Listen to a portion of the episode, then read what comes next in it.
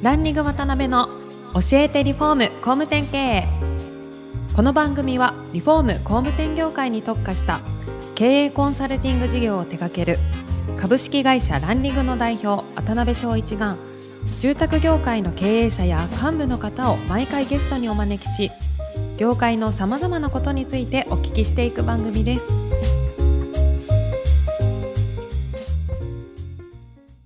さんこんにちは。さあ今週も始まりました。ランディング渡辺の教えてリフォーム工務店経営第217回目アシスタントの泉です。パーソナリティの渡辺翔一です。渡辺さん、今週もよろしくお願いします。よろしくお願いします。今回、えー、長井さん最後の4回目ですね。はい今後のこととかいろいろお聞きできたらなと思ってますんで、よろしくお願いします。はい、お願いします。で、あの、本当3回にわたっていろいろお話聞いてる中で、本当に楽しそうに 今生きてられるなっていう感じがすごい強く感じたんですけど、なんか今後の、まあ、中西さん個人の夢でもビジョンでも、あとは事務所としてのビジョンでもいいんで、そこら辺あれば、はい、お聞きできたらなと思います。まあそんなね大それたビジョン持ってないんであれなんですけど、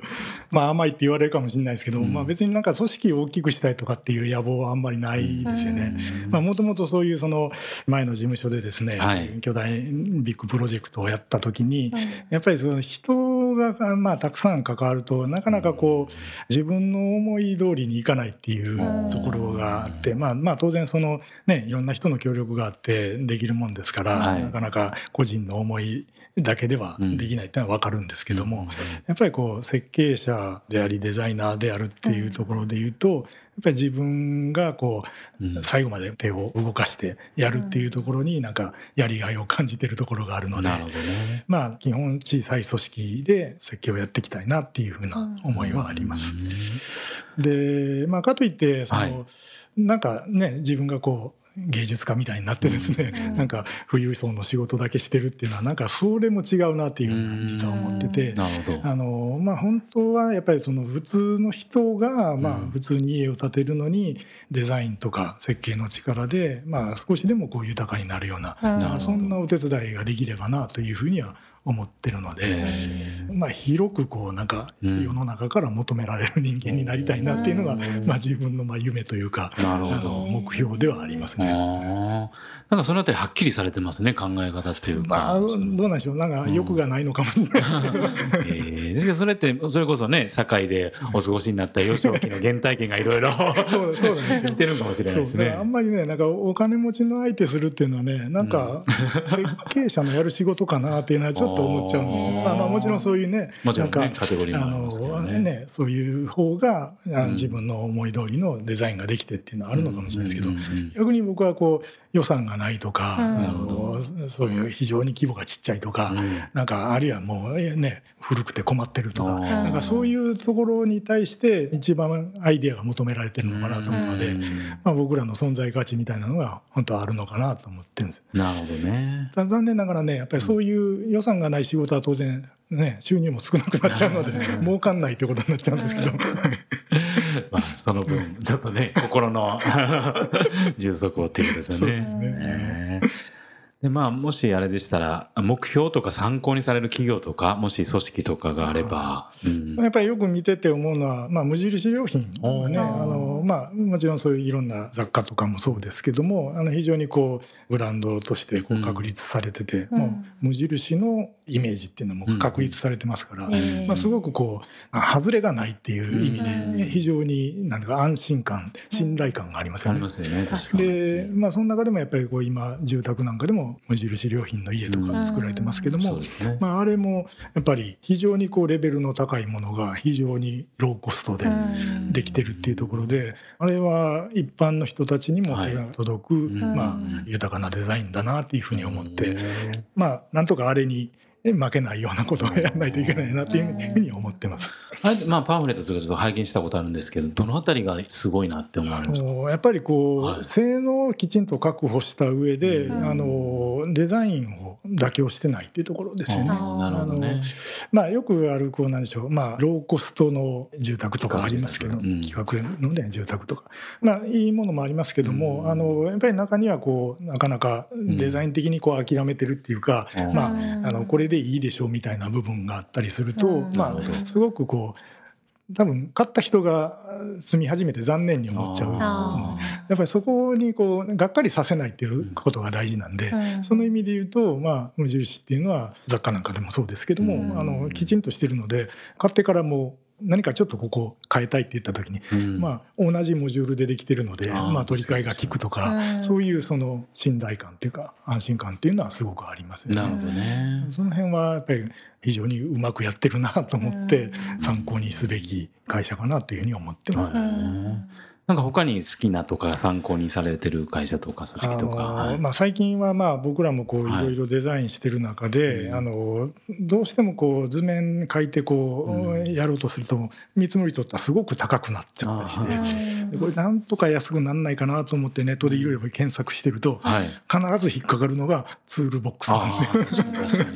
でやっぱりツールボックスはまああのリノベーションとかでね、まあ、よくこういろいろアイアンの金物だとかありますけどまあ、そういうのだけじゃなくて、ごくごくごく普通のこう手すりの木材だとかですね、なんかそれのブラケットだとかですね、そういうのもあったりして、でそれは本当に、まあ、僕ら作ると、まあ、そこそこいい値段かかっちゃうのが、うん、まあ、これだったら何千円とかで買えるとかっていうのがあって、うん、そうなると本当にこうかゆいところに手が届くそういうメーカーというか、うん、そういう、ね、パーツを販売してるところかなと思って、で、まあ、当然そのエンドユーザーの方も、まあ、よくご覧になっててでツールボックスのこれ使いたいみたいなことも言われたりするんですけどもやっぱりそのぐらいこう製品のクオリティとデザインと価格っていうのが、まあ、うまくこうバランスが取れてるっていうところで、まあ、こういう、まあ、メーカーっていうかね、そういう企業がたくさん出てくると、まあ、僕らももっと設計しやすくなるなっていうふうに思ってますね。なんか背骨が通ってるような気がしますよね。ねずっとあの授業っていうのが。やっぱりこうなんかコンセプトがあると思うんですよ。こういうものを作るんだっていうすごいこう強い芯があってですね、ね、それに基づいて作られてるので、まあ、僕らも使ってて安心して使える。そそこがこうブレてるとあのものによって買ったら残念な結果になったりするじゃないですか。かそこがブレないっていうところが非常に大事かなと。思いますやっぱりそれがブランドですよね。あちらのね、うん。ありがとうございます。では何かもし愛ちゃんの聞きたいこととかそうです。今は組織とか企業についてお伺いしたんですけど、はい、どんな方と一緒に働くのが好きなんですか？ってその人の観点もちょっと気になりました。そうですね。あのやっぱりこう自分の考えを持ってる人が当然大事で、うん、でかつそれを押し付けようとしない人ですね。でまあ僕らこうあの衣装事務所なので、はい、例えば構造設計だとか、設備設計っていうのはまたその外部にそういう依頼するんですけど。もそで、ね、その時に、まあ、構造設計者でもその、まあ、中にはやっぱりちょっと頑固な方もいらっしゃるのででそうするとなかなかこう頼みにくいっていうんですけど、はい、あの非常にこうあの柔軟な方なんかだと、こんなことできる？っつったら「いやじゃあもっとこうしたら」みたいなこう返しがこう直接返すんじゃなくてこう一枚上を返,、返してくるみたいな。だからそういう方とだと非常にこう仕事もしやすいし、まあこっちもこういろいろアイデアがどんどん。重なってくる。でこれあの施工でもそうなんですけども、はい、あの工務店さんとかでも現場監督とかですね、うん、職人さんなんかもそうですけども、あの僕らがこうしたいって言った時に、はい、そのまま返してくるんじゃなくて、うん、そそれにじゃあもっとこうしたらとか、うん、ここまでできるよみたいなことを言われると、あまあ非常にこうアイデアがどんどん膨らんでくるんですよね。だからそういう仕事は非常に楽しくて、もう現場行くのがどんどん楽しくなってくるっていうのはありますね。相性ってありますよねそういう意味ではそうですね。あの多分なんかこう受け身で仕事してるとどうしてもなかなかそういう対応って難しいと思うんですけども、うん、まあ、自分がこうなんか積極的になれば多分そういうキャッチボールができるのかなと思うんで。まあ、そういう方たちと一緒に仕事したいなという思ってますね。なるほどね。最後にちょっと今後の夢とか世の中に与えたインパクトとか ちょっとあの大きなテーマになりますけど、はい、どうしてもその小さい事務所なので、まあ、個人のクライアントがメインになっちゃうんですけども、まあ、その個人の依頼に応えてるだけだと、まあ、どうしてもこう、まあ、ある程度こうお金がかけられる方、まあまあ、ある意味こう富裕層の方の仕事を、まあ、そういう方々の期待にしか、期待にしか応えられないということになっちゃうんですけども。まあ、もう少しこう普通の人普通ののサラリーマンがですね、はい、えー、でもこう手が届くデザインっていうのを提供できないかなというのをすごく思ってて、うん、まあ、そういう意味ではその、まあ、ある程度のこう標準化とかですね、まあ、量産化された、まあ、そういうデザインっていうのはまあ求められてるのかなというふうに思うんです。は